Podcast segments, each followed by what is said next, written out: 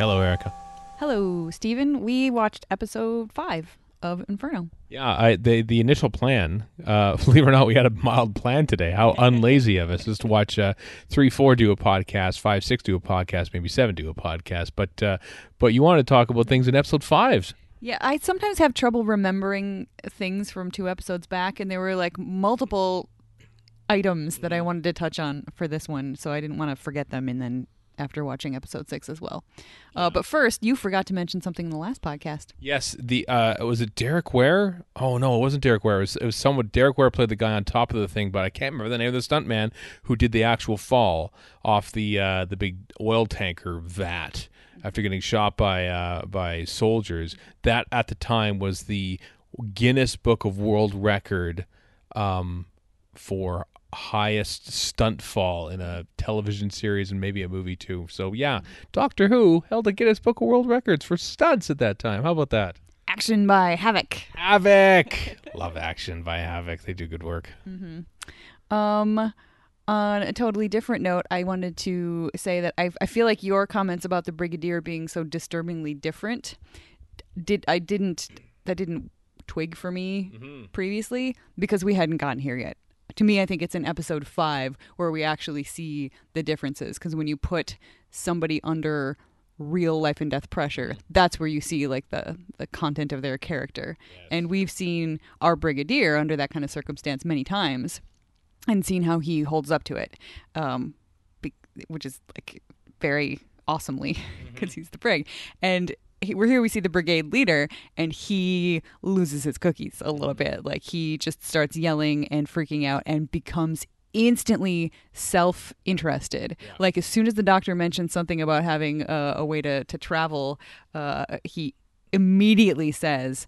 Oh, okay. I think we need to go and take another look at this uh, contraption of yours, and you can see the glint in his eye. Like that's that is a gleam of self interest. He thinks, oh, maybe I see a way out of this, and just all the way through, he is continually more and more coming apart at the seams, and that's that's what I find so different from the brig, and that's the the bit that I find disturbing. Yeah, his status and his uh, power are slowly fading away and and lacking importance as this whole escapade goes on. And you could tell like well i'm used to being the one getting out of this sort of thing because of who I am and where I am in, in society. And all of a sudden, that means nothing now that the earth is close to being blown up and they're being penned in by a bunch of weird looking werewolves.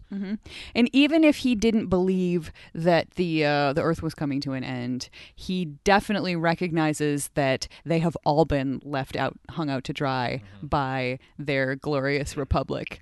Um, the other thing I wanted to talk about was the scene between Petra and Sutton, um, where you know it, he points out to her that this is like they're not letting us leave. The reason that we have been ordered to stay here is because it would just increase panic mm-hmm. if we got out. And I think the brigade leader also knows that because he's been around long enough. and he's probably seen the same thing happen to other people. Mm-hmm. And, and thought, oh no, that's not going to happen to me because I'm, you know, I am the right class, I'm the right race, I am the right uh, status in mm-hmm. in the hierarchy, and yet turns out doesn't matter doesn't make a difference when you're under a government like that. Um, they're not going to lift a finger to help you if it's going to uh, upset the apple cart for for the rest of them. It's fascinating to watch this now after having watched uh, the series that you would probably not enjoy, but I really enjoyed in a you know in a thrilling way, Chernobyl on HBO and Sky, uh, which is very much you know there's a big disaster and everyone just sort of like covering it up and like don't spread panic and it, like don't let this get out to the outside world. Essentially, like like it's the the honor and embarrassment of the upper class that is essentially keeping the truth contained and everything, and so you could sort of you know, get the uh, idea that perhaps the people running this republic uh, were doing the exact same thing that the Communist Party was doing in 1986 in Chernobyl, sort of like trying to keep everything under wraps so that their their reputation was not tarnished. And you get the impression that yeah, the brigade leader is probably sort of part of that establishment. Yeah, I think someday I would be interested in watching Chernobyl, but now in this time in the the world, it's not it. Right. this, this ain't it.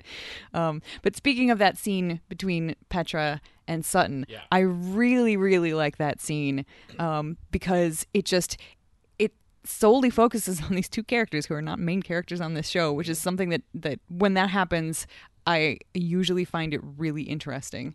Um, and here she is still like she's still trying, bless her heart. Uh, but Sutton has sort of recognized like he's he's you know she's a scientist so she's been working in the theoretical uh, realm of this whereas he's a more boots on the ground kind of guy he's been a driller and he knows like that the doctor is actually right. He's got the uh, he's got the real world experience to recognize that. So he's trying to convince her as she's running around and trying to fix the computer. Like we need to rewire the entire thing. And he's that's when she's he's like nobody's getting in or out. And he points it out. And the thing that i love the most about that scene is how she's just very staunchly like no you know we're gonna it's going to be fine. And he's he says you know they left us here. He he says the thing about how not getting panic out. And she and she's like no but they'll they'll uh, if it gets too bad, they're gonna send in um, rescue units and they'll they'll pull us out er, it, to evacuate us. And he just at that point he just he just recognizes he's like okay well this is I'm just gonna take a step back and he he sort of softens and he says well maybe they will. I hope you're right, even though it's clear he doesn't believe that. And that's the point where she sees him make that turn and she's like, oh, wow, he's. He's just trying to comfort me, and like then it just it sinks in, and it's just a, this great moment. And then she's scared, and, and they hug, and yeah, I just I think that's an amazing little piece of mm. of acting and writing and, and directing. It looked really good. The walls come down there. Yep. You know, Petra sort of you could tell that she is one you know still loyal to her glorious republic as as Greg sort of says and that that that moment that it's finally sort of and they become human you know? And all the you know you could tell that she's sort of been harboring these kind of feelings for him too as well. And that also sort of comes out in a, in one fell swoop she sort of like feels slightly embarrassed after sort of hugging him. Yeah. Yep. Yeah, she's she has been so loyal to the Glorious Republic until she realizes that the Glorious Republic is not loyal to her. And it's just it's a it's a moment of of understanding and recognition and pain. And it's just it's really raw and real. And they're they're, they're people who are scared of the end of the world. And it's it's really heartbreaking. Yeah, Sheila Dunn plays uh, Pet- uh, the wife of Douglas Camfield, actually, uh, who appeared as a 1920s movie starlet in episode seven of the Daleks Master Plan, aka the Feast of Stephen, and also was the voice and I believe. Uh, because it was animated, we couldn't quite tell the the vision of the computer secretary in the invasion, the same one that Joe, uh, Zoe, and uh, Isobel um, talk into um, blowing itself up. Cool. I really like her. I just I think both versions of her she's very very good. Yeah, I think so too. I, I, uh, Uh, the the scene that always gets me is the way you know is John Levene does a really great job in this, right? Mm-hmm. You- you- Yeah, I was really impressed with John Levene's like he didn't he didn't overdo the the the fear of being you know grabbed by all the primords and then the the you know turning into a green werewolf thing like he that's a, that's a thumbs up dude Yeah, it, it's it's you know when they, they start come out of the thing and they're all surrounded by them. Then we see the poor Benton's coming in, uh, and you know that he's going to be lambs of the slaughter. I just it's the way that the that Nicholas Courtney just yells, "Benton, get out!" you know, I just like oh, like there's there's some real fear and tragedy in the voice there. So when you were talking about the way that the, we're really starting to see the real brigade leader, I still think that there's a hint of humanity there. Like it sounds like you know, uh, you know, he's he's more fearing for him at that point than he is like, oh no, it's we're losing our strategic advantage if you get killed right now. It was it was a touching moment. I thought. Mhm. yeah i mean he's he's losing one of his you know he's he's the under whatever he is. Platoon under leader. platoon under leader so you know probably worked fairly closely with the brigade leader. Uh, so yeah that's that's you know just just because he is motivated by self-interest doesn't mean that he totally doesn't care about anybody else. Um, yeah he's he's definitely bummed to see him killed by one of the dumbest villains in doctor who history Yeah, you don't. Uh, so the Primords, as they are called in the credits but not on screen, were basically a relatively late addition to the script you don't say because I think Barry Letts and perhaps Terrance Dicks thought we need uh, maybe a more physical threat than just the planet sort of blowing up, and so Don Houghton put those in uh, at the request of that, and also because uh, the kids like a monster. yes for the kids you gotta have a monster oh kids you're so stupid i hate you what happened to our intense political thriller with explosion? That, oh, it's just like now. Now the, well, I've talked about sound design in this in this story. Now is it when it really comes to because it's just explosions going off anywhere. We don't hear any music. There's no music. I don't think in this entire episode. Um, There's a little bit of the wee wee at some point. I don't remember when it is, but I Yeah. remember hearing it. Sometimes I can't even tell if that's music or just like alarms or like gas or whatever. But there's just constant explosions. It's just rumbling. and a pretty cool couple model shots of explosions. That was some good work. Yeah, it's good stuff from the model department as well. Good stuff from the set. They slam that door to the brigade, brigade leader's office, and nothing shakes at all. You were pretty impressed by that. I was actually impressed by that door opening and closing in I think episode one, episode two. Um, and I was just like, wow, that's a really cool, solid set with that giant door. And then here, yeah, they literally slam it in the face of a Primord and not a jiggle, not a wiggle. Yeah, and it sounds good too. Doctor Who is not a, a show that dubs on door slamming noises in 1970. So if what when you hear that sort that mm-hmm. door slam and it's a solid sound, that's a proper solid door slamming right there. Good job, designer Jeremy Davies. Oh yes, nice work. Yeah, honestly, I wouldn't really mind the Primords all that much mm-hmm. if they were less organized. That's the thing that I hate about them. Right. Like if it was just this weird goo from the middle of the earth turns people green and ragey and hot, fine. Right. But they have some sort of like motivation. Even back in the the real world, you have the one guy going in and like turning up the um, the heat or the pressure or whatever, basically sabotaging it so that things will go worse and worse. And then here, when you have um, Stahlman getting more and more taken over, he's you know speeding up the drilling, and he's also then when he comes in there, he attacks. Um, Sutton, so that Sutton can't even try to get the coolant down to the, the drill head, and then he grabs one of the the other poor schlubs and brings him over and slams his face into the goo. Yeah. like he's trying to create more of them. Wha- just like there's some sort of intelligent design behind this um, which if that had sort of been played up or explained in any ah. way in the story mm-hmm. I guess maybe I would, but but what is what is the point at the, at this point? Like the Earth is going to disintegrate. Are these guys? Are their body? Eh, okay, the doctor says mm-hmm. An atomic explosion would be a light breeze or whatever in comparison to Right. the the Forces that you've unleashed. Yes, thank you.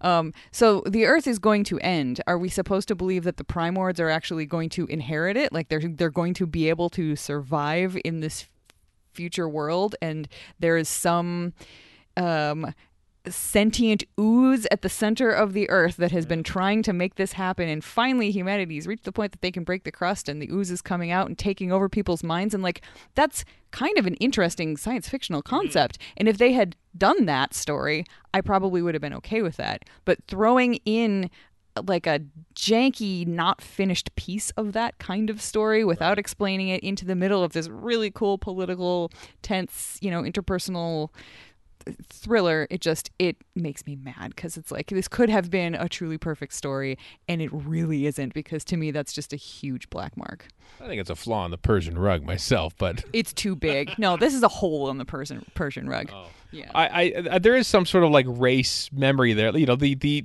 all all species like look to procreate in a way. You know, and so like let's expand our numbers, and so that we need this goop, and so let's you know. yeah and uh and i can still retain the power of speech and just just it's eh, it's too I- much That actually, I quite enjoy that. I like how, you know, because because Stahlman clearly is still Stahlman until the very end. Let me out, and then you can tell his voice becomes like changes at that point, and that's sort of when he becomes the prim- primord for for good. But at that point, he's still like, you know, suffering with the last vestiges of of of Stahlman. I I'm wondering, you know, it's such a dark.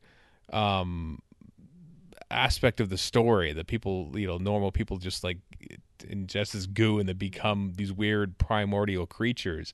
It's it reminds me very much of what would happen, you know, the the body horror that sort of happens in the Philip Hinchcliffe era. You know, uh, it's it's it's kind of a glimpse of that, but without perhaps the explanation or the examination of it all.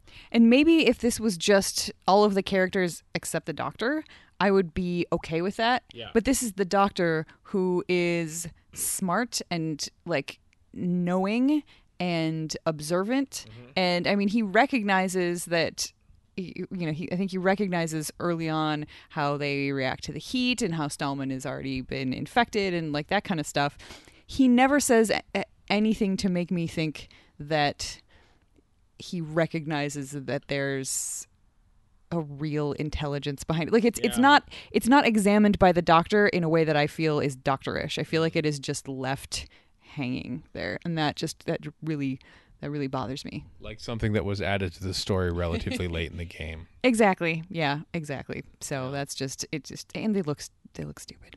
They do look a little bit. I, I for some reason, I, I never, I was never bothered by them when I first saw the story. I thought it was enticing and stuff. But what do I know? I was only fifteen at the time. Yeah. I I I think when I first saw this. I didn't particularly care for them, but I couldn't put my finger on why. And I think it's watching it now that that I sort of realize that's that's why they don't don't really mm-hmm. work for me because it's like it's like there's another science fiction story in there that's trying to get out and mm-hmm. trying to be told and that would be cool but that's not what we have and it's just i don't know it, just doesn't work for me It's it's uh, it's a shame because I think there's a scene in episode one where the doctor and the brigadier go up on top of the thing and have a conversation. I need answers, doctor.